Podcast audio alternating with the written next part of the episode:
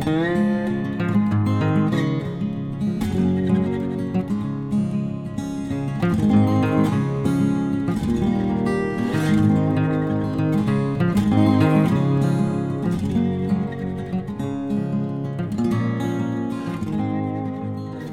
Pferdefreunde, ich bin Johanna von Intuitive Equestrian. Und ich bin Sven. Und ausnahmsweise, wenn wir unseren Podcast aufnehmen, regnet es mal nicht. Nee, ausnahmsweise mal gucken. Das Wetter, der Wetterbericht sagt, angeblich soll es das. Soll es noch gewittern heute? Ja. Also wenn, Sie, wenn ihr es im Hintergrund rumpeln und donnern hört, dann... Ist es Gewitter oder unsere Katze. Mal gucken. Ähm, ja, heute ist ein ganz besonderes Thema ausgesucht worden, aber das Sven weiß noch nicht ganz genau, worum es geht. es, es wird äh, irgendwie, was hast du gemeint? Magisch? Es wird magisch. Ich habe schon ein bisschen angeteasert im Sven. Es ist ein Thema, das mich jetzt äh, seit einigen Wochen verfolgt und auf das ich besonders mich freue, das vorzustellen, weil ich es total spannend finde. Okay, jetzt nicht, nicht weiter auf dich, mich auf Spannung halten hier. Es geht heute um Wunderpferde. Ah, deswegen magisch. Magisch. Also mit, mit Einhörnern, oder? Mit Einhörnern und ähm, Seepferdchen und Nilpferden. Ah, Pegasus. Ja, ja, Okay, nein. okay, schade. Hm. Hätte auch ganz interessant sein können. Wie trainiere ich ein fliegendes Pferd? Wie bringe ich meinem Pferd Fliegen bei? ja, gut. Nein, darum geht es heute nicht. Ähm, wenn ich jetzt Wunderpferd sage, ist das aber deine erste Assoziation, oder? Nein, nicht Hm. unbedingt. Wunderpferd würde ich mein eigenes Pferd natürlich zuerst Natürlich, nennen, das es hoffe das ich beste, beste Pferd aller Zeiten Nein, ist. mein Pferd ist das beste Pferd aller Zeiten. Okay. Und ähm, wenn du jetzt unsere Hörer fragst, sagen die dir wahrscheinlich auch, dass Unsere Pferde die besten sind. Ja, Ach so, ja. Natürlich. Wenn jemand was anderes behauptet, ist, ähm, ne? Also Vorsicht. ja, indirekt geht es auch darum, um dieses Phänomen, dass man immer denkt, dass sein eigenes Pferd das Wunderpferd ist. Okay. Indirekt. Okay. Ähm, es wird auch um äh, das Beispiel von gutem und schlechtem Horsemanship wird es auch ein bisschen gehen, Okay. um das noch anzuteasern. Aber ich spreche eigentlich eher von diesem Narrativ des Wunderpferds. Ich weiß nicht, inwiefern dir das geläufig ist. Ich bin das erste Mal diesem Thema begegnet, da war ich noch Teenie und habe äh, diese Sendung, ähm, wie hieß die doch gleich, äh, das Unfassbare, kannst du dich dran erinnern? Kenne ich nicht. Nee. ähm, da gab es immer einen Moderator, der hat äh, verschiedene kleine Episoden, kleine Geschichten angeteasert und am Ende der Sendung kam dann raus, ob die wirklich so passiert sind oder ob es War eine das mit so einem ziemlich catchy Titelsong und dem Hund mit den mit diesen glühenden Augen? Ein Hund mit glühenden Augen. Ja, aber das, das würde gut zu dieser Sendung Ich passen. bin mir nicht sicher, aber es war eine amerikanische Sendung. Eine amerikanische Schlecht Sendung, die übersetzt? sind, genau, und die ist aber in Deutschland ziemlich steil gegangen. Und da bin ich erstmal auf dieses Thema gestoßen und irgendwie hat es mich auch bis heute begleitet. Ähm, deswegen das Beispiel aus, das ich damals in dieser Sendung kennengelernt habe, ist heute unser erstes Beispiel. Okay, ich bin gespannt. Weil so bin bin ich draufgekommen. Und es ist in meinen Augen aber das am wenigsten spektakuläre. Okay, ich bin gespannt. Also geht es um das erste Wunderpferd, äh, das ich heute vorstellen möchte, nämlich Lady Wonder. Lady Wonder war eine Stute, die hat zwischen 1924 und 1957 gelebt und man hat diesem Pferd übernatürliche Fähigkeiten zugesprochen. Übernatürliche Ja. Fähigkeit.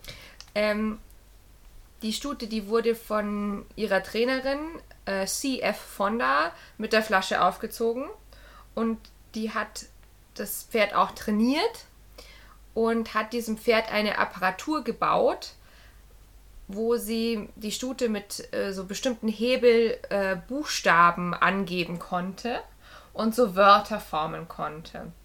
Und ähm, auf Grundlage dessen, dass sie diese Apparatur bedienen konnte, hat man sie dann als Orakelpferd verwendet. Nein, nicht dein Ernst. Doch. Also, ähm, du musstest drei Dollar zahlen und dann durftest du Lady Wonder eine Frage stellen, auf die sie halt mit dieser Apparatur dann geantwortet hat. Geil. Ähm, es wird auch geschätzt, dass über 150.000 Menschen 3 Dollar gezahlt haben. Das lohnt sich. Ja, also das war ein recht lukrativ. Und ähm, angeblich war das auch so, dass das wirklich funktioniert hat, weil sie hat halt ein paar Erfolge gehabt, die Lady Wonder. Ähm, sie hat zum Beispiel geholfen, eine Ölquelle zu finden. Dann- naja, so gut wie das mit jedem Orakel ist. ja, ja, ja, da, dazu kommen wir okay. gleich. Lass mich noch. Ähm, sie hat auch geholfen, ähm, Boxing-Match-Ergebnisse richtig vorherzusagen. Also äh, jemand, der Lady Wonder gefragt hat, wer gewinnt in dem Boxing-Match. Ähm, Wie ein, da würde mich dann würde Ja. mich interessieren, wie genau die Antworten waren. ja, das, das hätte mich auch interessiert. Da habe ich leider nicht so viel rausfinden können. Das ist auch von allen Geschichten, die ich heute erzählen möchte, die am wenigsten gut dargestellte, also so aus meinen Quellen, die ich gefunden habe, habe ich da am wenigsten gefunden. Okay. Aber wie gesagt, ich denke, das ist ein gutes Einstiegsthema. Ähm, also ihr größter Erfolg ist tatsächlich, dass sie der, po der Polizei von Massachusetts geholfen hat, einen vermissten Jungen zu finden. Das ist aber nicht die Polizei wirklich zu, der, zu I don't dem. Pferd und. I don't know. Okay. Aber ne, Okay. inzwischen ähm, sind sich sogar Parapsychologen sicher, dass das Pferd keine telepathischen Fähigkeiten hatte, Parapsychologen. sondern ähm, Lady Wonder tatsächlich nur sehr, sehr gut trainiert war und auf ähm, für Außenstehende nicht sichtbare Zeichen von ihrer Trainerin reagiert hat. Zum Glück, wenn das Parapsychologen sagen, dann, dann Vielleicht wir. hat die Trainerin den vermissten Jungen ja. Vielleicht war geführt. die und das hat das Ja. nur. Was? Vielleicht war es das Pferd selbst. ja. Ähm, ja, warum stelle ich jetzt diese total verrückte Geschichte vorneweg? Weil damals, als ich die das erste Mal gehört habe, habe ich mir gedacht, so ein Blödsinn. Damals schon ja ein Pferdemensch, ein Pferdemädchen damals gewesen, ähm, aber konnte dem irgendwie gar nichts entnehmen. Und dann bin ich vor einem Dreivierteljahr wieder auf ein Wunderpferd gestoßen, nämlich den klugen Hans, zu dem kommen wir später noch. Ähm, und dann hat mich das Thema wieder eingeholt und ich habe angefangen, zu diesem Thema zu recherchieren, weil ich mir dachte, ach, das ist ja total witzig. Offenbar über die letzten Jahrhunderte hinweg haben sich die Menschen immer wieder mit der Frage beschäftigt, wie schlau sind Pferde eigentlich und welche Fähigkeiten haben sie. Und das ist ja insofern ganz interessant, als dass man sich die ja diese Frage ja immer wieder selber stellt als Pferdebesitzer. Klar, das hat damals natürlich, war das ein ganz anderes Thema. Damals waren Pferde ja viel präsenter. Das Also ist das eine, da, ja. da hat ja jed, also die meisten Menschen haben was mit Pferden zu tun gehabt. ja, Ist ja nicht wie heute, dass das nur noch ein ausgewählter Kreis ist, sondern das, jeder hat mal ein Pferd von nahen zumindest gesehen. genau. Und man kannte halt Pferde auch nur als Arbeitstiere, das ist das eine. Und ähm, die Tierpsychologie bzw. die Verhaltensbiologie, die war ja noch gar nicht so weit wie heute. Also uns haben ganz viele Erkenntnisse gefehlt. Und trotzdem ist es ein Thema, das jahrhundertelang irgendwie in den Köpfen war. Was denkst du? Ich, ich ähm, fange jetzt gleich chronologisch an. Also wir waren jetzt so an dem jüngsten bekannten Fall vom Wunderpferd. Was denkst du, wenn ich dir jetzt gleich ähm, das älteste Beispiel eines Wunderpferdes Ja. erzähle, in welches Jahrhundert springen wir? Ah, das ist natürlich schwierig. Ich glaube, dass es bestimmt schon vor Christi Geburt bestimmt Wunderpferde gab. Die Frage ist nur, wie gut ist es dokumentiert und noch genau. überliefert. Also das ist, das ist sowas, ähm, da gibt es schon Hinweise und es gibt ja auch so Mythen mit Pferden. Aber ich meine jetzt wirklich Wunderpferd im Sinne von ähm, Lady Wonder. Okay, also denke ich, dass es zumindest ähm, so in der neueren Zeit war, so, dann würde ich jetzt mal Rennes, ähm, am, im Mittelalter, so, so, so, ich kann ich mir gut Hm, gar vorstellen, nicht schlecht, vielleicht ja. im Mi- Mittelalter irgendwie so fahrende ähm, Schausteller gab es ja, da auch, oder? hm, Oh. Habe ich, hab ich getroffen? Ja, ja. Super, super. Ähm, also ja, so Beginn der Neuzeit. Mhm. Äh, 16. Okay, ich habe noch, ein 16. bisschen- ich hab noch ein bisschen weiter zurück. Dachte, ich habe jetzt irgendwie Ja, so... das, das nächste ist auch, dass wir nicht so ganz hundertprozentig genau wissen, jetzt in dem Fall, äh, zu welcher Zeit sich das abgespielt hat. Also wir, wir können es so auf ein paar Jahrzehnte eingrenzen, aber da gibt es immer wieder äh, so Unschlüssigkeiten in den Quellen. Gut, wir müssen jetzt natürlich dran denken, das ist jetzt eine Zeit, in der viel mehr dokumentiert wird als im Mittelalter. Genau. Ähm, ich glaube jetzt gerade im Mittelalter, weiß nicht, ob da jetzt so Wunderpferde so beliebt waren, äh, dass da jetzt die einzigen, die ja wirklich großartig was dokumentiert waren, wa- waren ja vielleicht Mönche und eben ähm, aus dem säkularen Bereich. Und ich weiß nicht, so ein Wunderpferd wäre eher äh, als Werk des Teufels oder so gebrandmarkt worden oder sowas. Ja, dazu kann ich dir jetzt gar nicht so viel sagen, weil, wie gesagt, da ist mir einfach nichts begegnet. Das wäre aber mal super spannend, ob wir vielleicht mal noch einen Podcast machen, so über die Nutzung des Pferdes, darüber, wie es zu dem wurde, was es heute ist. Das fände ich echt spannend. Mhm. So, Nee, jetzt erzähl mir von, jetzt von dem so, 1600er Fall. ähm, Marokko heißt das Pferd. Marokko. Marokko lebte wahrscheinlich so zwischen 1580 bis äh, 1606. Okay, ist doch recht spezifisch. Also weiß man nicht so 100 Prozent. Ne? Wie gesagt, da widersprechen die sich die Quellen. Vielleicht ist er auch erst 1590 geboren, weiß man nicht. Okay. Ähm, Marokko war benannt nach einem Sattelmodell, das damals recht in war. Aha. So am Rande. Und sein Trainer war William Banks. Okay. War das Brite? Genau, du sagst es. Das äh, Ganze hat sich in England abgespielt. Und jetzt fängt es an, dass wir sagen müssen, okay, diese ganzen Quellen, das ist schwierig. Es gibt nämlich vom William Banks Berichte, dass er 1591 mit einem weißen Pferd aufgetreten ist in Shrewsbury, also in einem ländlichen Teil von England. Ähm, von Marokko weiß man oder nimmt man an, dass es aber ein brauner war.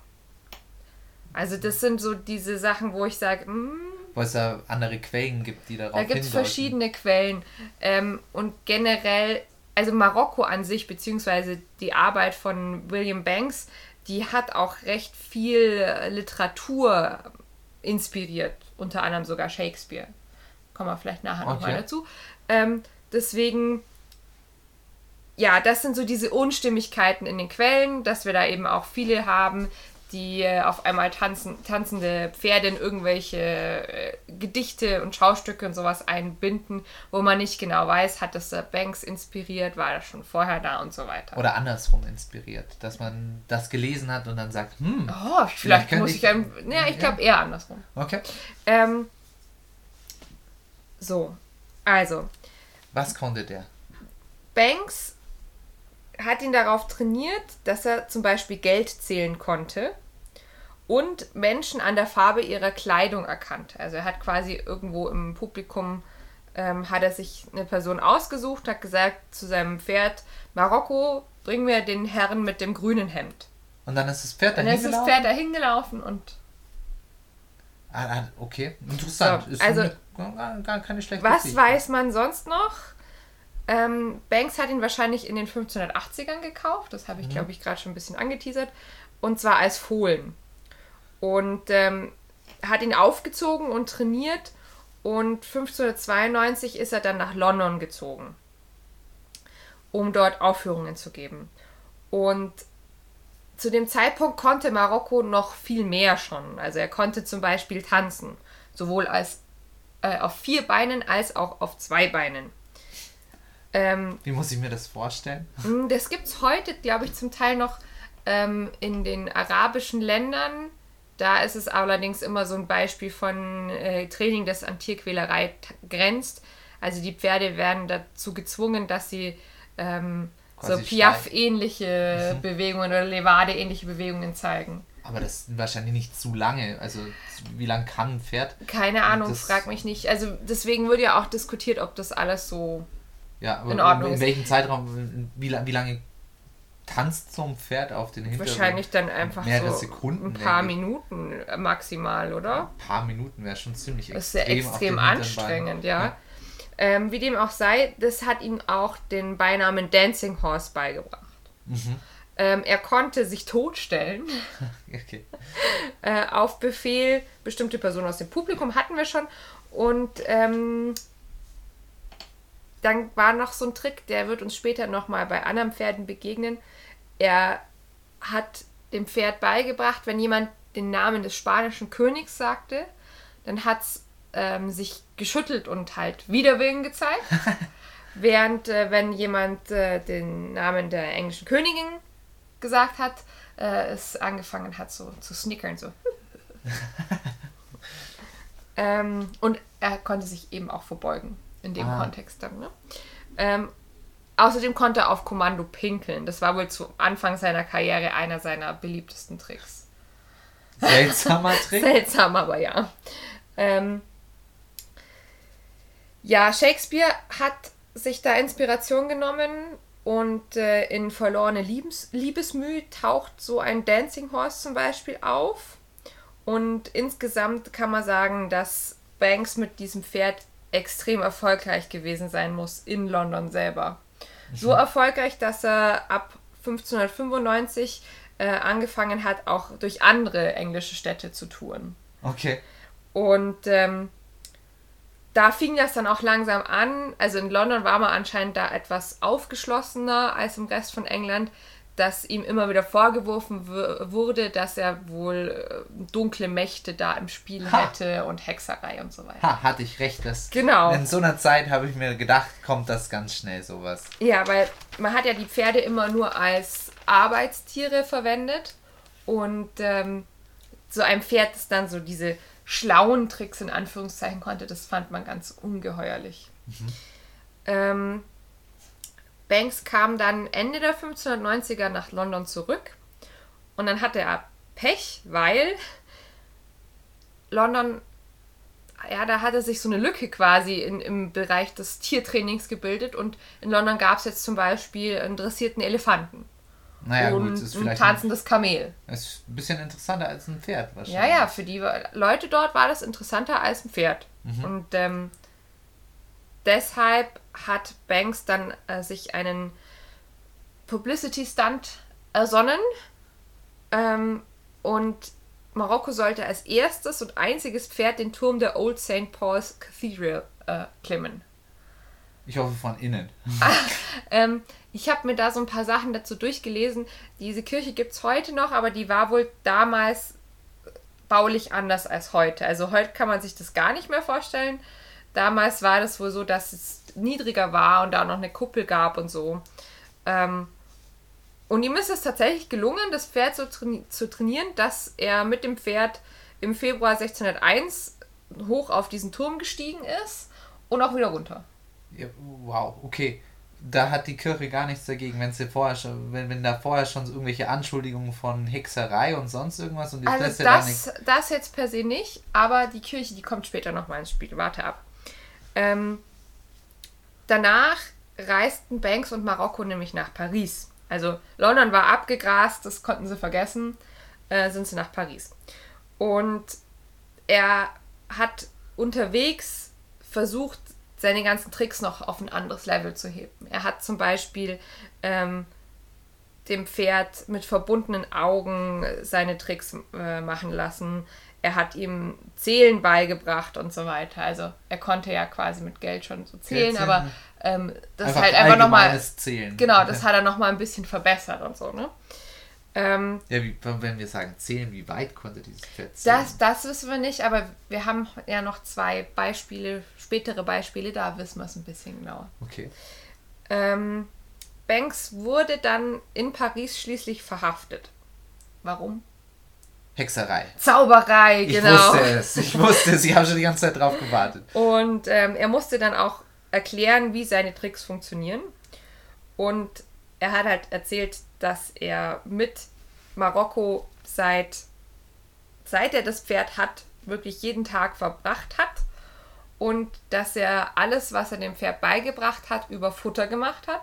Beziehungsweise, wenn das Pferd sich mal daneben benommen hat, ihm auch Futter entzogen hat. Also negative und positive Konditionierung. Äh, Achtung, nicht Ah, positive Konditionierung und Bestrafung. positive Verstärkung. Positive Verstärkung. Ach, immer das Gleiche. Du, du suchst das Wort operante Konditionierung. Das habe ich gesucht, danke. also ja, geht in die Richtung, wobei heute wird man das, glaube ich, nicht mehr machen, dass man dem Pferd so, äh, Futter entzieht. Das ist eine Strafe. Das ist, Das ist eine heftige heftig, ja. Strafe. Ähm, und Banks hat auch behauptet, dass er all diese Tricks innerhalb von nur einem Jahr jedem beliebigen Pferd beibringen könnte. Okay, verrückt. Also der hat auch das Zählen wie ähm, quasi ganz normal, wenn man, wenn man jetzt da mal gerade drauf eingeht. Also das mit dem Zählen, das war wohl so, dass das Pferd ähm, dann mit dem Vorderhuf halt aufgestampft hat. Und wie oft es aufgestampft hat, das war quasi das Zählen. Und es konnte tatsächlich, meinst du, das konnte tatsächlich abzählen? Also das ist wirklich Ja, jetzt, das ist die Frage. zum Und die- Beispiel drei Münzen äh, Genau. dort liegen hat sehen und Genau, dann ich tatsächlich weiß, was das, du meinst. das abzählen konnte? Oder hat er irgendwie ein, Umbe irgendwie ein Kommando gegeben, das Wahrscheinlich, reicht? also das, das mit dem Zählen, das ähm, werden wir später nochmal hören Okay. bei den anderen beiden Pferden. Genauso wie diese Sache mit den Politikern. Also das fasziniert wohl Menschen seit mehreren Jahrhunderten. Ähm, ja, das ist wahrscheinlich so, dass der Trainer das durch für das, die Zuschauer nicht sichtbare Zeichen arrangiert Ah, hat. Also ja, das okay. Pferd selber konnte wahrscheinlich nicht zählen, aber es konnte halt auf bestimmte Stimmen und äh, körpersprachliche Signale Okay. halt Dann reagieren. will ich dir gar nichts wegnehmen. Das wirst du wahrscheinlich nachher nochmal ordentlich Ja, da erklären. kommt, da kommt noch einiges auf Okay. uns zu. Ähm, als er das alles erklärt hatte, wurde er wieder freigelassen. Und Das haben die dem einfach so geglaubt dann. ja, anscheinend konnte er das halt auch beweisen. Okay. Hat er dann tatsächlich ein anderes Pferd trainieren müssen? Nee, das nicht. Okay. Das hat mich auch gewundert. Aber da kommt man auch nochmal dazu. Ähm, dann ist er weiter durch Frankreich getourt und kam wohl in eine Gegend, wo es ein bisschen christlicher zuging. Und dann ist er wieder gefangen genommen worden. Hexer, Hexer. Zauberei! Und da war es dann so, dass er für diese Priester ähm, in dem Kloster eine Vorstellung gegeben hat. Und er ist dann freigekommen, weil ähm, der Marokko auf einen Priester zugegangen ist, der ein Kruzifix um den Hals hängen hatte, dieses Kruzifix geküsst hat und sich dann verbeugt hat. Genialer Typ. Also der, der, der, der, der dem Pferd das beigebracht Ja, hat, ne? gar, gar kein dummer Kerl. Gar kein dummer Kerl. Ähm, ja, und dann ging ihre Europatour natürlich noch weiter, ähm, bis Marokko im Alter von wahrscheinlich 16 Jahren, vielleicht war er auch schon ein bisschen älter, wie gesagt, das wissen wir nicht so genau, äh, am Hof von Julius, äh, Heinrich Julius von Braunschweig-Wolfenbüttel gestorben ist, also im Hat heutigen? Deutschland. Nee, er hatte da wahrscheinlich seine letzte Vorführung gegeben Ah. und ist nach, relativ bald nach der Vorführung gestorben. Und äh, Banks ist dann nach Marokkos Tod nach England zurückgekehrt. Ähm, aber er hat sich nie wieder einen Namen gemacht im Pferdebusiness. Er hat noch eine Zeit lang ähm, Pferde von höher gestellten Personen trainiert, von, von Reichen, ähm, aber nie mehr so in diesem Also nicht- Showbusiness Also er hatte jetzt nicht mehr ein Showpferd quasi. ähm, er hat dann recht spät, ähm, 1532, da war er schon über 70 Jahre alt, hat er noch eine Kneipe eröffnet, die lief wohl noch ganz gut. Also dieses 1632. nicht ja, 1500, 1600, ja. natürlich. Ähm, dieses Showman-Dasein, das hat da wohl noch mal so ein bisschen eine Blüte getrieben. Aber Ja, wahrscheinlich nicht mit diesem Nicht einen mehr Pferd. mit, mit einem Pferd. Mhm, okay. Genau. Ähm, ja, fand ich eine total skurrile Geschichte. Und wie wir schon angesprochen haben, werden wir uns ein paar Dinge jetzt wieder begegnen. Also da beginnt so ein bisschen dieses Narrativ vom Wunderpferd Gestalt anzunehmen. Und wir finden das dann nochmal deutlicher ähm, Ende des 19. Jahrhunderts, Anfang des 20. Na Jahrhunderts. gut, wir müssen natürlich überlegen, das, das sind jetzt natürlich Geschichten, die kursieren. Das ist jetzt nicht so wie Zeiten des Internets, dass jeder das so mitkriegt. Es Ja. gibt jetzt irgendwelche Geschichten. Ja, da gab es einmal so ein Pferd und das war unglaublich und meine Oma hat mir da immer davon erzählt. Und es wird Ja, wahrscheinlich ja, so dann mundpropagandamäßig. Also ähm, der, der Banks muss tatsächlich gegen Ende seiner Karriere auch äh, einem Schriftsteller ähm, seine Trainingsmethoden verraten haben. Also die sind auch schriftlich festgehalten worden. Aha. Äh, die Frage ist halt, inwiefern sich das alles auch wirklich über mehrere Jahrhunderte hinweg gehalten hat, dieses Wissen, ja. Ähm, Ja gut, aber gibt es tatsächlich ein bestimmtes dokumentiertes Schriftwerk, wo das auch stimmt, oder ist das. Wie meinst Weil du du das? meinst, es hat ein Schriftsteller halt ja, das ja, das, niedergeschrieben? das, äh, das gibt's. Ich Okay. habe mir leider den Namen nicht notiert, weil ich persönlich fand es jetzt nicht so spannend. Ja, Aber ja, das gibt's. Also theoretisch konnte zu jeder Zeit jeder Mensch da irgendwie drauf zugreifen, Okay. wenn er sich nur ein bisschen danach organisiert hätte. Ist ja nicht wie heute, wo wir alle aufs Internet Ja, und wenn er lesen können, kann. Lesen. Lesen und ähm, ja. Ja. Genau. Und deswegen kommen wir jetzt zu den zwei interessantesten Fällen, die ich vorstellen möchte. Noch interessanter. Ja, also wir haben jetzt hier von der Lady Wonder, die, das war ja wirklich sehr skurril. Dann vom äh, Original One and True äh, Wunderpferd Marokko gehört. Und jetzt gibt es noch zwei Geschichten. Und da sind wir auch in dem Bereich, was ich vorhin gesagt habe. Ähm, einmal ein Beispiel für gutes Horsemanship und einmal ein Beispiel für schlechtes Horsemanship. Okay. Ähm, wir fangen mit dem guten Beispiel an, weil es so schön ist. Nämlich äh, Beautiful Jim Key. Schon mal gehört? Nein. Ähm, das war ein Pferd, das hat ähm, 1898 herum in Tennessee gelebt. Und sein Trainer war Dr. William Key. Und diese Person ist absolut skurril. Das war ein ehemaliger Sklave. Der hat sich autodidaktisch alles beigebracht, um als Veterinär zu arbeiten. Ähm, und er war auch noch Businessman, also er, er war Medicine Salesman, er hat ähm, Medizin äh, Verkauft. verkauft. Also, das ist ja wie so ein Apotheker ja, quasi. die- Ja, genau. War ja zu der Zeit ganz beliebt, so Ja. fahrende, äh, in, in so einem, ich, ich stelle mir den ganz schrullig vor jetzt. Äh, gerade Ja, eben. wobei In so der wirklich, wir, der war wohl gar nicht so schrullig, weil der war extrem, extrem erfolgreich in ganz USA. Mhm. Ähm, Dr. William Key, wie ist der überhaupt dazu gekommen, dass er mit was mit Pferden gemacht hat? Der ist auf einer Plantage aufgewachsen und sein Besitzer in Anführungszeichen hat entdeckt, dass er ein Talent mit Pferden hat und hat ihm gewährt, dass er dem nachgegangen ist. Okay, der hat sich quasi dann als Hauptaufgabe um Pferde kümmern müssen. Genau. Und ähm, dann kam es zum Bürgerkrieg und Jim Key sollte mit den Söhnen des Plantagenbesitzers in den Krieg ziehen, beziehungsweise eben auf die Söhne aufpassen. Also war ein Nordstaatler oder, nein, Moment, Tennessee. Oh, das sind, ich glaube, das sind dann Südstaatler. Ja, er hat auch geholfen, äh, Sklaven zu schmuggeln unter Also- anderem.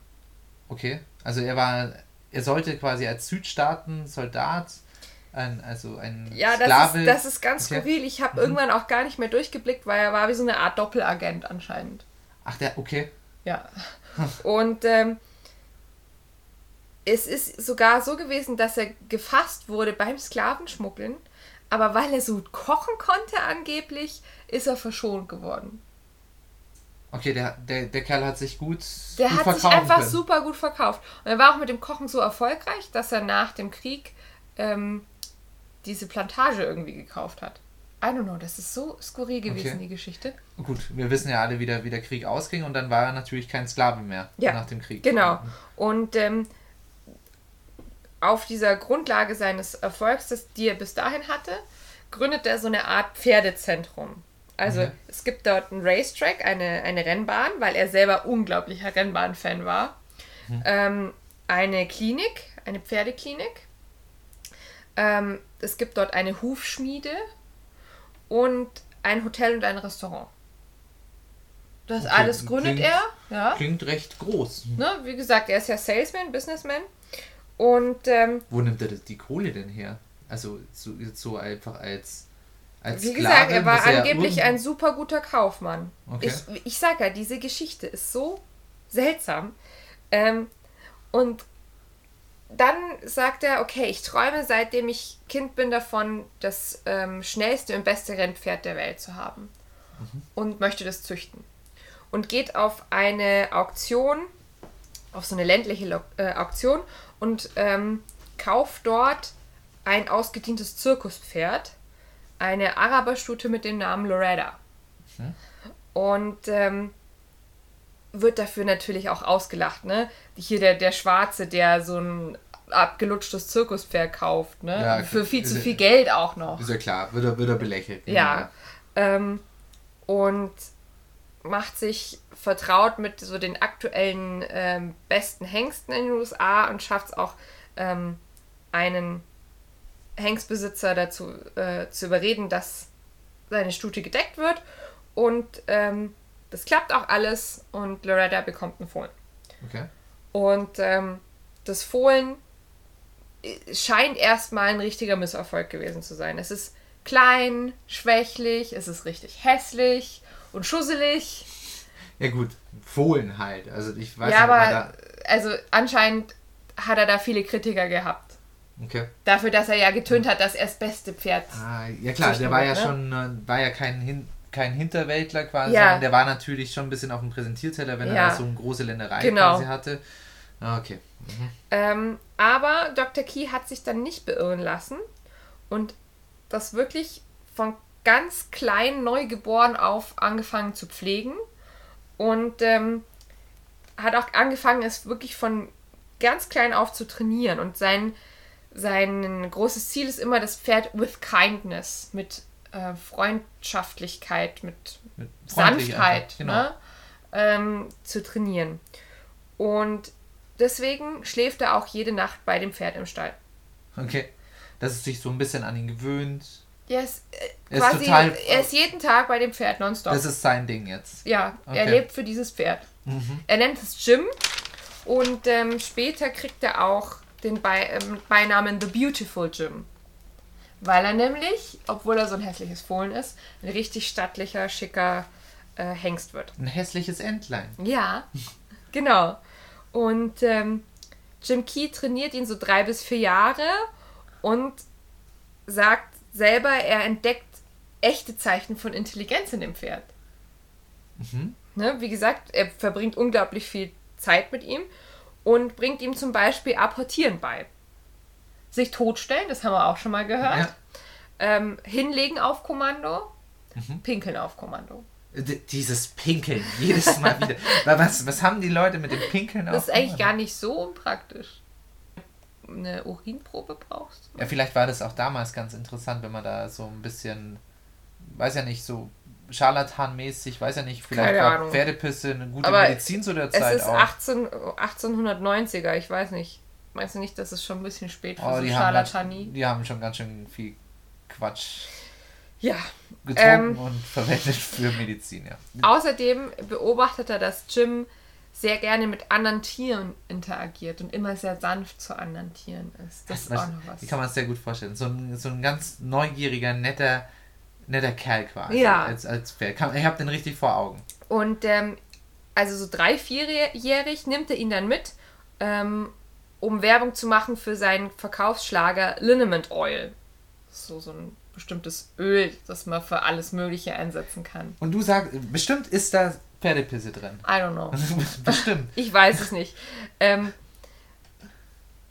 er hat davor, wie gesagt, schon große Erfolge mit diesem Öl, aber dank dem Pferd geht das durch die Decke. Das ist innerhalb kürzester Zeit das bekannteste Öl im ganzen Warum, Land. was macht das Pferd? Ja, er nimmt den mit und zeigt halt Tricks, die er mit dem Pferd eingeübt hat. Okay. Ja. Ähm, Ah, schmiert, schmiert ihn mit dem Öl ein und dann kann das Pferd tolle Dinge, oder wie? Das das das wäre sehr schlau, aber das weiß ich nicht. Aber ähm, es gibt so ein paar Tricks wieder, die kennen wir im Prinzip schon. Also er fragt ihn zum Beispiel, how is your opinion on politics? Ne? Und ähm, wenn dann ähm, die Republicans genannt werden, dann zeigt das Pferd eben Abneigung. Und ähm, wenn jemand sagt, ah, bist du denn ein Democrat, dann ist er ganz froh und Okay, er pol- ein politisches Pferd. Genau. ähm, außerdem, und das fand ich super spannend, das kennen wir noch nicht von Marokko, kann Jim Key seinen Namen mit Kreide auf eine Tafel schreiben. Das ist ja mal krass, Ja. okay. Ähm, und er kann auch Wechselgeld herausgeben. Also das ist ganz süß, wenn man da äh, das Ganze googelt.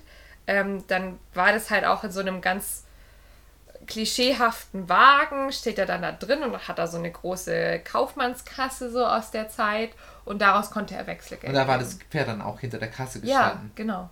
geil. Ich hätte da auch sofort Öl gekauft. Natürlich, nur, nur deswegen. Das Öl ne? hätte ich direkt weggeschmissen, weil da ja Pferdepisse drin ist. Aber Das wissen wir nicht. Jetzt verbreit mal keine Fehlinformationen. Ähm, ja, und er konnte den Namen eines Zuschauers buchstabieren. Ähm, er hat dann immer so Karten, so Buchstabenkarten wohl bekommen. Und ähm, die ausgelegten, so konnte er buchstabieren. es sind tatsächlich immer wieder ähnliche Tricks. Immer mit Gell? Buchstaben Ja, das haben Zählen. wir. Wobei die Lady Wanda hat das ja eh wahrscheinlich dann eher vom Jim Key. Ja, ja, aber es sind es ist immer die Wie auch immer, ne? Themen. Mhm. Ähm, das ist jetzt 1897 etwa, nur um so eine Orientierung zu haben. Und dann, nachdem sie eine Weile unterwegs sind, äh, fangen natürlich die Angebote an von anderen Geschäftsmännern, die das Pferd kaufen wollen. Ähm, und Jim Key, äh, beziehungsweise Dr. Key, wie heißt er denn, William Key, ähm, der gibt den natürlich nicht her. Ja, natürlich. Äh, äh.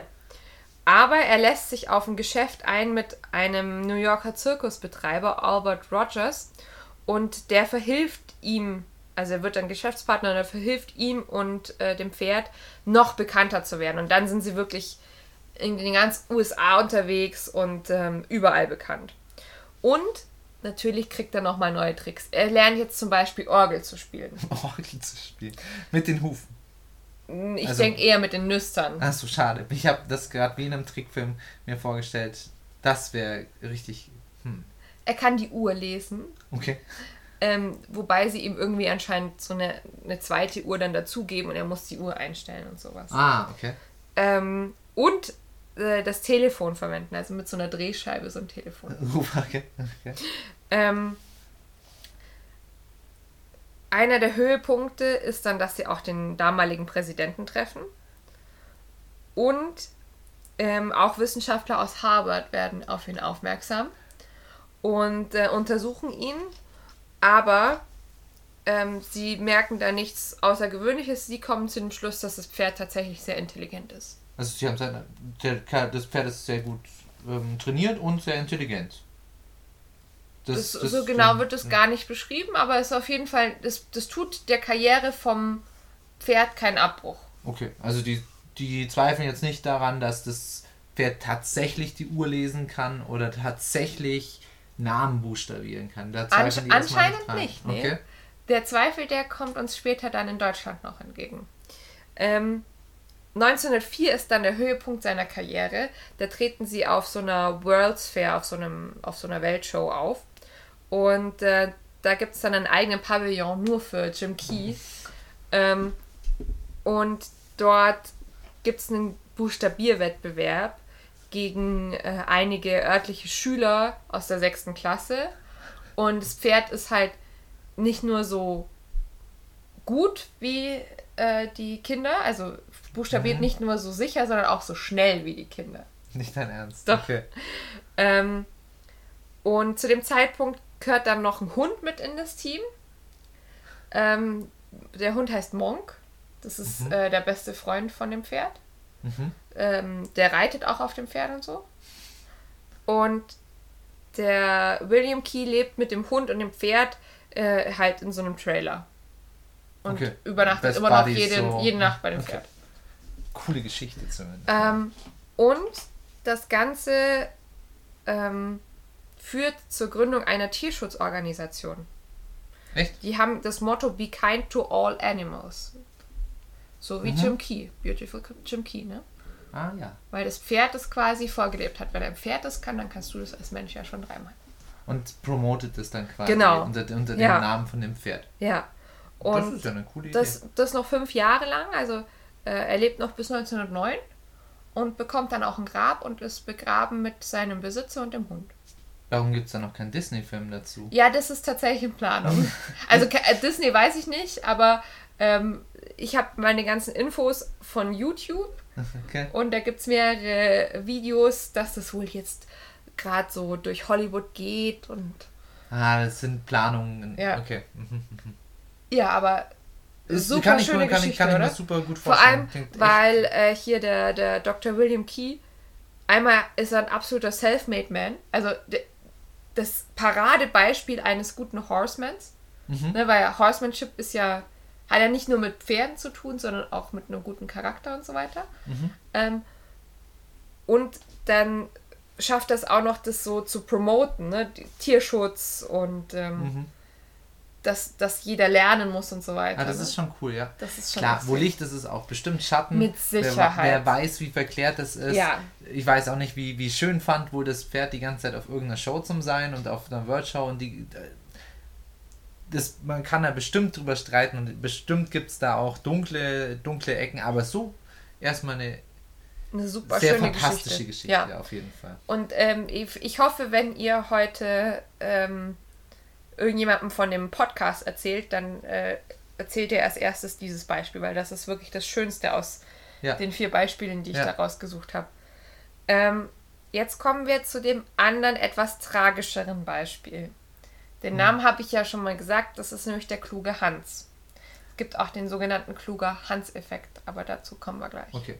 Es klingt deutsch. Äh, War, genau. es, natürlich muss es deutsch sein, wenn es tragisch wird. Natürlich.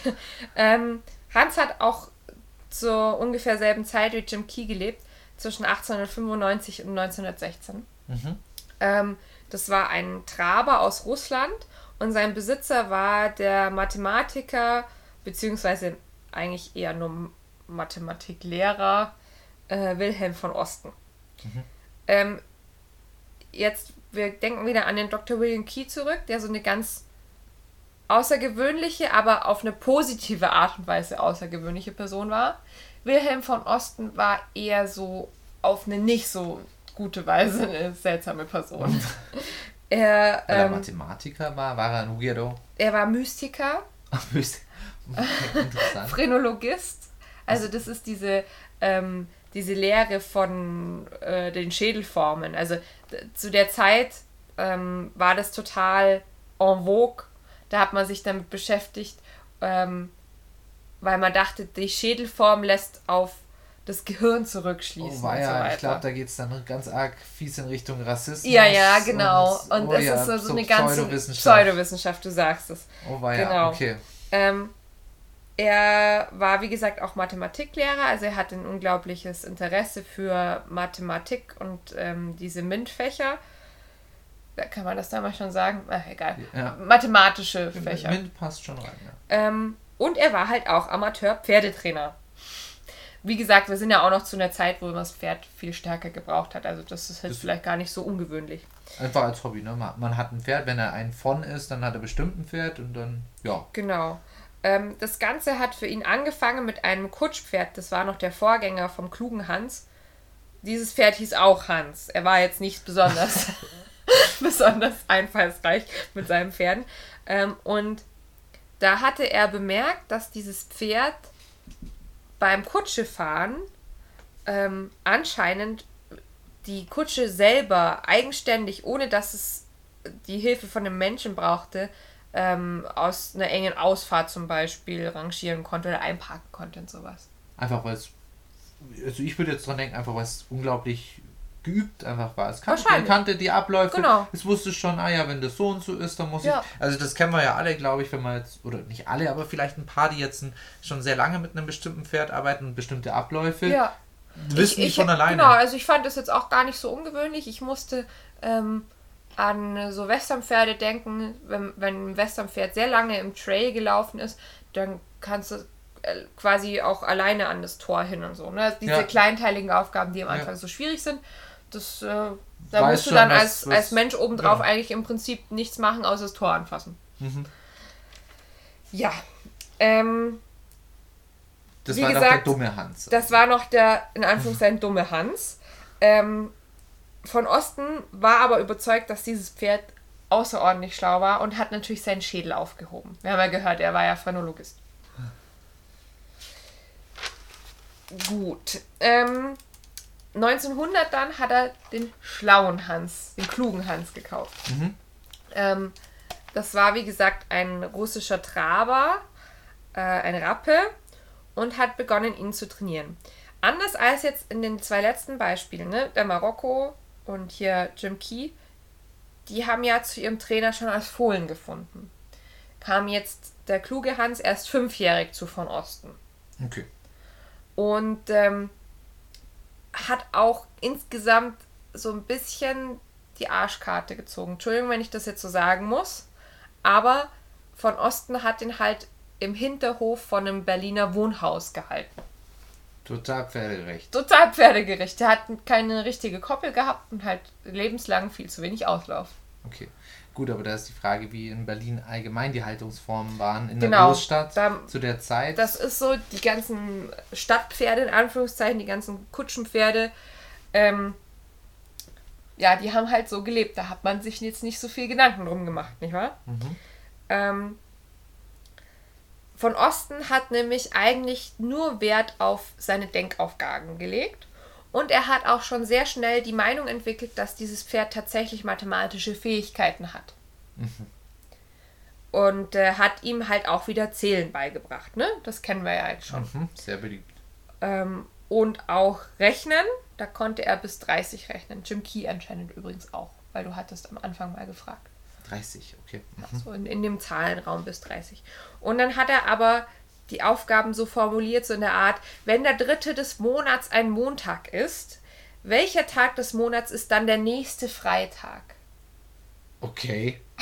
Der kann sogar Textaufgaben lösen. Genau. Das können ja viele Fünftklässler Also nicht. ich kann es ja selber nicht. ähm, jetzt hat diese ganze Geschichte nicht so an Fahrt aufgenommen. Von Osten war da nicht so gut wie sein amerikanisches Pendant. Er konnte nicht verkaufen. Also das Pferd konnte das scheinbar. Ja, aber er hat es einfach nicht geschafft, sich öffentlich bekannt zu machen. Aber bis zu so einem Typ ähm, traue ich jetzt zu, da geht er natürlich ähm, erstmal an so einen Wissenschafts. Ja, ähm, genau, das hat er wohl Rat ran. versucht. Und er hat dann auch zum Teil hat er so Annoncen in Zeitschriften wie äh, im Deutschen Offiziersblatt geschalten. Okay. Ähm, wobei da auch die Frage ist, ein, eine, eine von diesen frühen Annoncen, da schreibt er, dass er das Pferd verkaufen möchte. Aha. Wo man sich fragt, so, wollt ihr das wirklich verkaufen? Ist das nur so ein...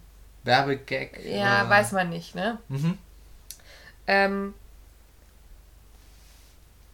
und erst 1904 schafft er es dann, Aufmerksamkeit auf sich zu ziehen und da veröffentlicht jemand ein paar Artikel über ihn. So. Dann fängt es an, dass der ganz großen Zulauf bekommt. Aus der Zeit stammen dann auch die bekannten Fotos von ihm, wo wirklich in diesem Berliner Hinterhof, da ist alles gerammelt voll. Gerade noch so viel Platz, dass das Pferd halt in der Mitte frei stehen kann und seine Zähltricks da. Okay. Das, das reißt jetzt nicht irgendwo hin, das bleibt in seinem. Genau, der, Hinterhof. der bleibt mit seinem Pferd im Hinterhof. Mhm. Ja. Ähm, und der bekommt zum Beispiel auch Besuch vom damaligen Kultusminister.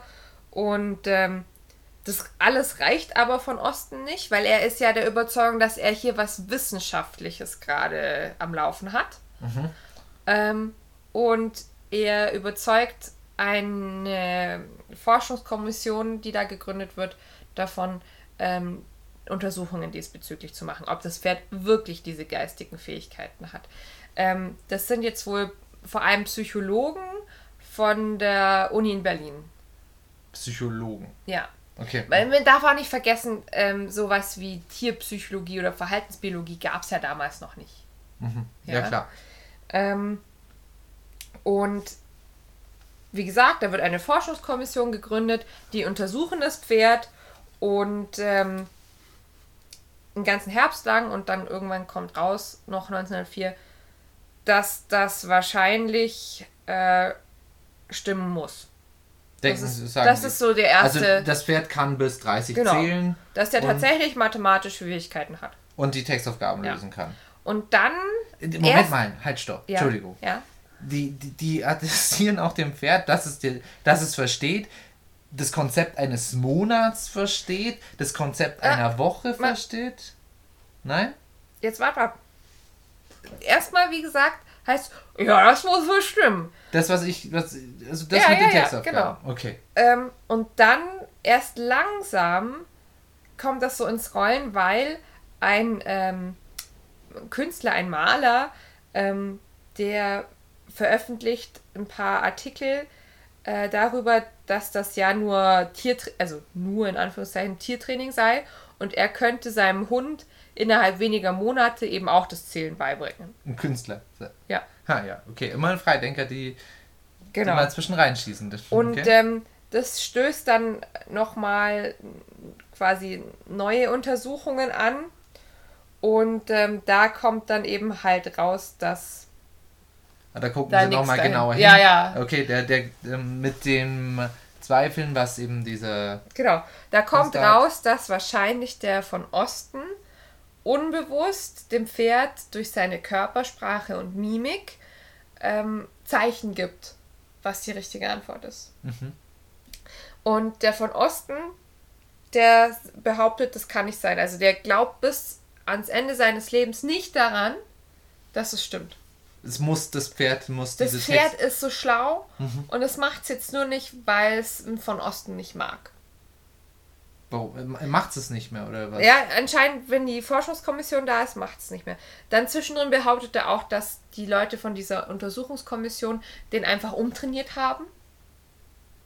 Okay. Also wenn ich jetzt da so Wissenschaftler wäre und dann an die, an die Stelle hinkomme und Mhm. da wäre wär jetzt der Verdacht da, dass eben diese Person dieses Ja. wissenschaftliche Experiment beeinflusst, dann müsste ich den ja Genau, die haben den dann, ja, die Also haben den dann den müssen- isoliert. genau, ja. der muss dann auf jeden Fall raus und dann funktioniert es nicht. Und dann, okay, dann sagt er natürlich, ja, das ist ja logisch, dass es nicht funktioniert, weil ich bin nicht da, aber das Pferd macht es nur für mich und ihr habt das, das falsch gefragt oder ja, genau. Mhm, Okay, also Ja. er, er möchte halt nicht mit dem Ergebnis leben, was jetzt die Wissenschaft sagt. Ja. So. Ähm, und das ist eben auch dieser kluge Hans-Effekt, dass man quasi unbewusst seine eigene Forschung beeinflusst. Logisch, Ja. natürlich. Das hat Das- jeder Wissenschaftler hat das, hat das Problem, weil man schon ein bestimmtes Erwartungshaltung. eine Erwartungshaltung hat und seinen Versuchsaufbau und seine Versuche so macht und so gerade rückt, dass es eben passt. So. Ähm, von Osten beginnt also sich Hilfe zu holen von einem dieser ersten Tierpsychologen, die es damals in Deutschland gab, Karl Krall. Ähm, der sagt dann, ja, du musst das Pferd mit Scheuklappen trainieren, dann äh, werden die schon merken, dass das nicht mit dir zu tun hat. Also die wollen jetzt quasi äh, den Ihn- Hans blind trainieren. Okay, quasi ihn trotz, damit er trotzdem noch mit dabei ist und doch keinen Einfluss nehmen Ja. könnte. Ja. Ähm, aber das ist im Prinzip eigentlich alles schon zu spät, weil die Wissenschaft genauso wie die Öffentlichkeit hat zu dem Zeitpunkt bereits Interesse verloren. Ja. Ist geklärt jetzt, jetzt haben, haben wir zweimal jetzt, drüber jetzt gesprochen. langweilig, gell? Genau, okay. Ähm, von Osten wird dann in der Folgezeit auch krank. Ähm, der hat Leberkrebs und zieht auf sein Gut in Sternberg in Neumark zurück. Und Hans bleibt aber in Berlin und wird von einem äh, Hausbewohner dort, von einem Schreiner, der dort wohnt, versorgt. Und ähm, es werden auch immer noch so Untersuchungen zum Teil unternommen von ähm, Wissenschaftlern aus Berlin. Und der Hans fristet im Prinzip so das Leben von einem Versuchskaninchen. Super. Ja. Also nicht so schön. Ähm, 1909 verstirbt von Osten dann. Eben an Krebs. Und von ihm ist bekannt, dass er halt bis kurz vor seinem Tod wirklich total verbittert über die Geschichte mit dem Hans war. Und er hat dem Pferd den Tod vor der Kutsche gewünscht. Äh, uiuiui. Ähm, Hans ist dann zu Karl Krall übergegangen in den Besitz. Ähm, der hatte ja selber mehrere Pferde, die er so wissenschaftlich versucht hat zu trainieren. Ähm, da gibt es auch einige Schriften von ihm und das ist auch wirklich so anscheinend der Beginn der Tierpsychologie. Aber Krall war halt selber wieder Mystiker. Gut, zu der Zeit war Ja, das, das in der Wissenschaft immer sehr schwierig. Also da gab es es ist ja heute noch so, dass es gibt ja heute noch Tiertrainer, die so in diese esoterische Ich Ecke ab. rede jetzt nicht nur von Tiertrainern, sondern auch von Wissenschaftlern. Eben gerade zu der Zeit war das nicht ungewöhnlich, dass Wissenschaftler auch auf alternativen Bahnen gingen, weil sie eben naja gut, es hat sich im Nachhinein herausgestellt, es ist eine Sackgasse, Mhm. aber zu der Zeit wusste, da hat die Erkenntnis noch gefehlt. Deswegen hätte es ja auch ganz gut sein können, dass das mit Mystik und so weiter vielleicht ganz gut funktioniert, ne? Da, da, Ja, dass da hat- irgendwie da doch was dran ist an der ganzen Geschichte. Also er spricht auch immer von den Tierseelen und sowas. Klar, Ja. man muss überlegen, die, die, Die, die, sind Wissenschaft auch nur ist noch Kinder nicht so ihrer. Zeit. Genau, weiß. die Wissenschaft ist da noch nicht so weit, also da müssen wir vorsichtig sein. Ne, es ist halt aus heuter Sicht, heutiger Sicht irgendwie schade, weil da hätte schon voll viel passieren können zu dem Zeitpunkt. Alles hat- Sie waren schon so weit. Sie waren nah dran, ja. Ja. Ähm, ja, Hans ist letztlich dann verstorben.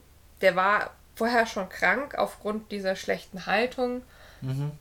Und ähm, er hat uns diese Erkenntnisse über die wissenschaftliche Untersuchung von Tierversuchen hinterlassen. Das ist so das Fazit zum klugen Hans.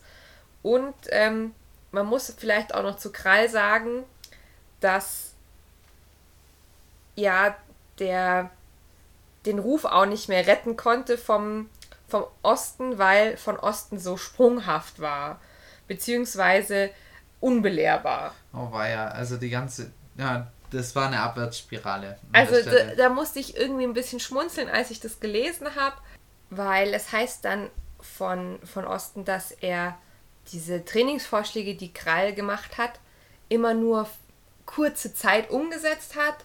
Dann hat er irgendwie gemerkt, ah, das funktioniert nicht für ihn und ist halt wieder zu seinen anderen alten Trainingsansätzen so ein typischer Fehler, den man halt Ja, macht. genau. So, so sprunghaftes Verhalten, was viele, viele in so eine, auch andere in eine Abwärtsspirale Spirale reinbringen, dass die nicht konsequent an einem dranbleiben und sagen, Mhm. Ja. ach, das bringt ja doch nichts eigentlich. Er war auch ganz unbelehrbar, unbelehrbar, was seine Ansichten bezüglich dieser mathematischen Fähigkeiten äh, betroffen hat. Und er hat auch keine Aufzeichnungen über das Training von dem Pferd geführt. sehr unwissenschaftlich Ja, eigentlich, muss ich also sagen. selbst wenn selbst wenn äh, das Pferd nur trainiert hat, um zu beobachten, hätte er doch zum damaligen Zeitpunkt schon so eine Art Trainingstagebuch wenigstens Ja. führen müssen. Also es müsste ja nicht mal irgendwie ein, ein wissenschaftliches Protokoll gewesen sein. Ja, trotzdem, wenn er hier was Wissenschaftliches machen möchte, dann sollte er es halt auch mit wissenschaftlichen Methoden machen. Und Ja. das ist es halt einfach nicht so. Nee. Und genau das ist halt das große Problem und deswegen wird er wahrscheinlich auch den Ruf gehabt haben, den er dann auch hatte. Also Genau. Mist. Ja, es ist total schade, ne? Einmal auf der anderen Seite der Welt äh, dieses Wunderpferd, das ähm, für, das für die Rechte der Tiere wirbt sozusagen, wo ganz viel Gutes aus diesem Training eines Wunderpferdes entsteht. Und dann einmal in Deutschland ein Wunderpferd, das erstens ganz tragisch nur als Versuchskaninchen sein Dasein fristet und zweitens eigentlich ganz wenig Erkenntnisse trotzdem äh, hinterlässt. Ja, richtig. Ja?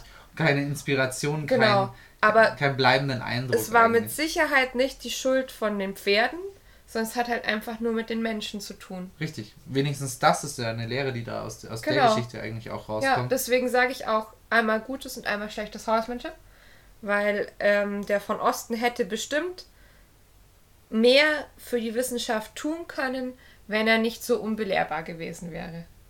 Schade. Ja, sehr schade. Finde ich auch. Sollten wir uns tatsächlich auch selber überlegen, wie wir mit solchen Sachen umgehen, wenn wir unser eigenes Genau. Pferd trainieren Ja. eben. Ähm, wie inspiriert und, und wie offen man an so eine Sache hingehen muss. Und nicht nur engstirnig sein und sein eigenes Ding unbedingt machen wollen und unbedingt der Meinung sein, das ist aber ein Raining-Pferd und das muss Raining können und das möchte ich so durchziehen können mit diesem Pferd. Genau.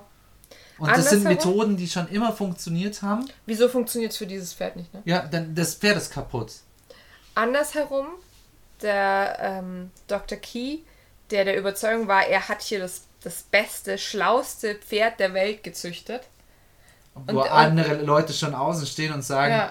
Mann, was ist du für ein komisches Für ein hässliches Ja. Pferd, was soll das hier werden? Und dann so einen Erfolg hat. quasi einfach auch nicht sich andererseits nicht vom Weg auch abbringen lassen. Vor, vor allem, was ich da auch interessant finde, der wollte ja eigentlich ein, ein Rennpferd züchten. Nee, richtig, genau. Ja. Und hat einfach gesagt, nö, das, das ist mir viel zu schade dafür. Der ist doch, der ist doch Der so schlau Potenzial. und der ist so sanft zu den Tieren. Der wird jetzt ein ganz anderer. Ja, einfach mal outside, thinking outside of the box Ja. an der Stelle. Natürlich war das mit Sicherheit auch ein Publicity-Stand. Also kannst kannst mir nicht sagen, dass, dass der Aber das hat er das Pferd nur so geliebt hat. Also der hat bestimmt da auch Natürlich. äh, wissenschaftlich, sag ich schon, ähm, geschäftlich gedacht und so weiter. Natürlich, aber genau, der hat es eben richtig gemacht. Ja. Der, der, oh, der, der hat sich nicht versteift auf eine Sache und er hat sich das jetzt einbildet, dass das Pferd mathematisch begabt ist und es muss so sein, sondern der hat gesagt, ja, guck, der hat hingeguckt, zuerst beobachten und daraus Schlüsse ziehen und dann Konsequenzen daraus Ja. ableiten und nicht, wie es schon an der Geschichte gewirkt hat, einfach schon eine These aufstellen und dann mit Biegen und Brechen, genauso fühlt sich nämlich an, seine These untermauern wollen Ja. und gar nicht aus der Beobachtung raus. Also das ist so, sowohl als Pferdesicht als auch wissenschaftlicher Sicht eigentlich totaler, totaler Quatsch. Totalausfall. Ja. Ja. Und für uns eine total coole Lektion einfach. Ja. Vor allem, wenn ihr jetzt schon, wenn ihr quasi Original-Hörer seid, schon seit der ersten Folge dabei, dann ähm, habt ihr vielleicht jetzt auch schon genügend von unseren Gedanken zu dem Thema gehört und versteht, warum mich das so begeistert. Ich kann, also ich kann es total, total verstehen. Die gerade gerade diese beiden Geschichten gegenübergestellt, das ist sehr krass und das ist eigentlich auch eine Sache, die die furchtbar wichtig ist, die eigentlich so ein, so ein Kern von einem Horseman ausmachen. Ich, ich dachte mir, du übertreibst jetzt tatsächlich ein bisschen mit, wow, gutes Horsemanship und schlechtes Horsemanship. Was, was soll da aus einem Trick, wie, wie die die Tricks vielleicht ähm, beigebracht Ja. haben oder so. Ja. Nee, es ist tatsächlich eigentlich, und das ist das Wichtige, im Kern der Umgang und, und auch eine Weltanschauungsgeschichte. Das ist nicht nur eine Geschichte, wie gehe ich mit dem Pferd um, sondern wie gehe ich ins Leben rein. Ja. Und das spiegelt sich eigentlich nur im Pferd oft wieder. Das, das Offene und im Kontrast dazu eben das Verschlossene und die Einbahnstraße. Genau. Und jetzt das Coole an der Geschichte, das war jetzt Teil 1 von dem Podcast. Jetzt ist vorbei. Jetzt ist gleich vorbei. Nein, wir, sind, wir haben tatsächlich schon ein bisschen gesprengt, glaube ich, bald jetzt unseren, unseren. Noch sind wir, sind, wir, sind wir so ziemlich drin, würde ich sagen. Ja, aber, aber- das, ist, das ist jetzt die Einleitung, würde ich sagen, in die ganze Geschichte. Weil ich dachte mir, das ist ja vielleicht spannend zu verstehen, wie ein paar von diesen Tricks, über die ich gesprochen habe, funktionieren und wie man vielleicht dann dementsprechend zum eigenen Wunderpferd kommt. das ihr heißt- dann in Teil 2. Genau, es wird ein Teil 2 zu dieser Folge Und geben. natürlich müssen wir noch diese ganzen Tricks und Sachen erstmal durchleuchten. Und also, da kann ein Pferd kann keine Textaufgabe lösen. Da sind wir uns, glaube ich, einig. Ich glaube, soweit ist, glaube ich, der wissenschaftliche Genau, wie Stand schon. funktioniert das? Das werden wir dann also entweder gleich in der nächsten Folge oder in eben Teil 2 besprechen. Ich weiß noch nicht, ob die nächste Folge jetzt gleich nochmal zu dem Wunderpferd möchten. Was? Ja, ich Wer hätte weiß. mega Bock drauf. Sondern ich haben uns da noch nicht abgesprochen. Wir wir müssen, uns gerade an. Das wir müssen, wir das auflösen hier. So, wir müssen, Sven ist total heiß. Aber ihr könnt natürlich schon mal in die Kommentare reinschreiben, wie ihr denkt, dass diese einzelnen Tricks funktionieren. Nicht mogeln, nicht googeln. Ich mach's auch nicht. Ich möchte das nächsten Podcast mir selbst errätseln. Aber ihr könnt das gerne in die Kommentare reinschreiben und mal selber ein bisschen rätseln, was ihr denkt, ähm, wie so diese einzelnen Tricks, die wir jetzt gerade auch beschrieben haben, wie die denn so funktioniert haben auch. Ich glaube, jeder hat schon so ein bisschen eine Ahnung. Also wer schon ein bisschen sein Pferd ein bisschen Tricks trainiert hat, kann sich, glaube ich, schon sehr gut vorstellen, wie viele, viele von den Sachen funktioniert haben. Ja, so ist es. Dann hoffe ich, seid ihr jetzt fertig mit dem Misten. Wobei, ich habe heute gesagt bekommen, wir sind viel zu schade, um uns beim Misten Oh, anzuhören. das ist schön. Das, das ist schön. Ja, außerdem viel zu ablenken. Da kommt, wird man nicht fertig. Ich bin da immer noch der Meinung, Ja. dass die Leute dann mit, mit der Mistgabel in die Wolken gucken und, Ja, und außerdem sei Misten eine so meditative Aufgabe, da kann man sich auch nicht durch Sprache Sind stören. wir nicht meditativ genug für euch? Vielleicht seid ihr auch schon eingeschlafen, hört das gar nicht mehr. Aber euer Unterbewusstsein nimmt uns noch wahr. Oh. Hört unser Podcast. Wenn ihr morgen aufwacht, müsst ihr ihn auf jeden Fall liken und euren Freunden weiterempfehlen. Ihr wollt jetzt ein Wunderpferd, das ich trainiere für euch. Gut, In diesem Sinne, macht es gut. Bei, bis zum nächsten Mal. wir hören uns beim nächsten Mal. Tschüss, Ciao. Pferdefreunde.